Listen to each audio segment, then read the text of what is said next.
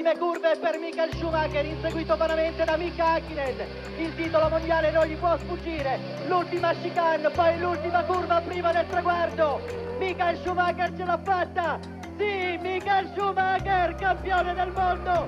Riporta il titolo ridato dall'anello, 21 anni dopo Johnny Scheckter.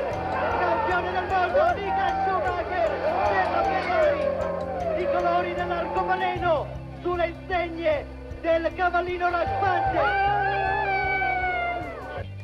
Michael Schumacher vince davanti all'Archie, Walter Barrichello fatto Herbert e Irvine, campione del mondo, Michael Schumacher è campione del mondo sulla Ferrari, nemmeno lui sembra crederci, batte le mani sul volante, Ettore Giovannelli, facci sentire. siamo campioni del mondo! Ciao a tutti e benvenuti a Formula 1 Storie di Mondiali. Per chi nel 2000 come me era solo un bambino e tifava Ferrari, probabilmente questo che avete appena sentito è uno dei ricordi più belli. Penultimo appuntamento stagionale a Suzuka, esattamente 21 anni fa.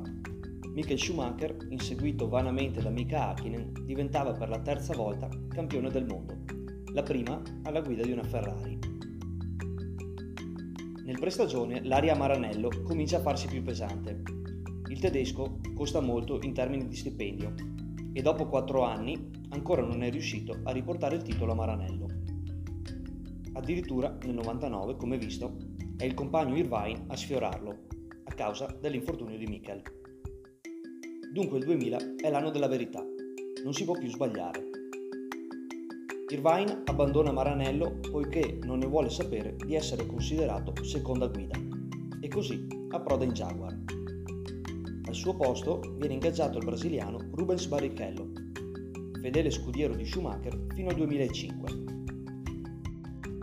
Tornano in Formula 1 BMW e Honda come fornitori di motori rispettivamente a Williams e alla Barra. Le gare in programma sono 17 dopo l'aggiunta del circuito di Indianapolis, che ovviamente poco ha a che fare con, con l'ovale dove si corre la 500 miglia. Schumacher parte subito in quarta, con tre vittorie in Australia, Brasile e San Marino. Hakkinen invece si ritira in ben due occasioni su tre.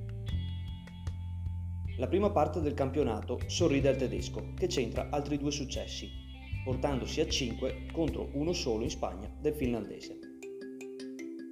Quest'ultimo però, nella parte centrale della stagione, torna alla carica con tre vittorie e due secondi posti, mentre Michael si ritira addirittura in quattro occasioni.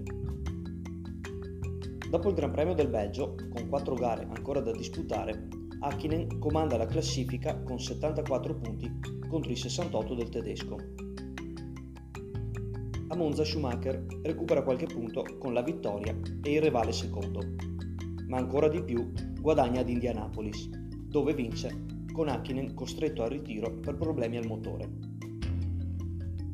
Come visto all'inizio, grazie alla vittoria in Giappone diventerà matematicamente campione con una gara d'anticipo.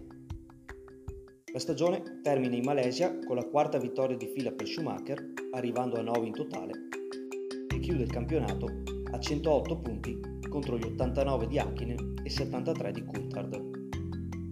Ferrari si aggiudica il suo decimo titolo costruttori che le permette di scavalcare la Williams e diventare la scuderia più titolata. 21 anni sono passati da allora e 21 ne erano passati all'epoca dall'ultimo mondiale piloti Ferrari vinto da Jody Scheckter. E dopo un digiuno così lungo la fame è tanta. Ciao!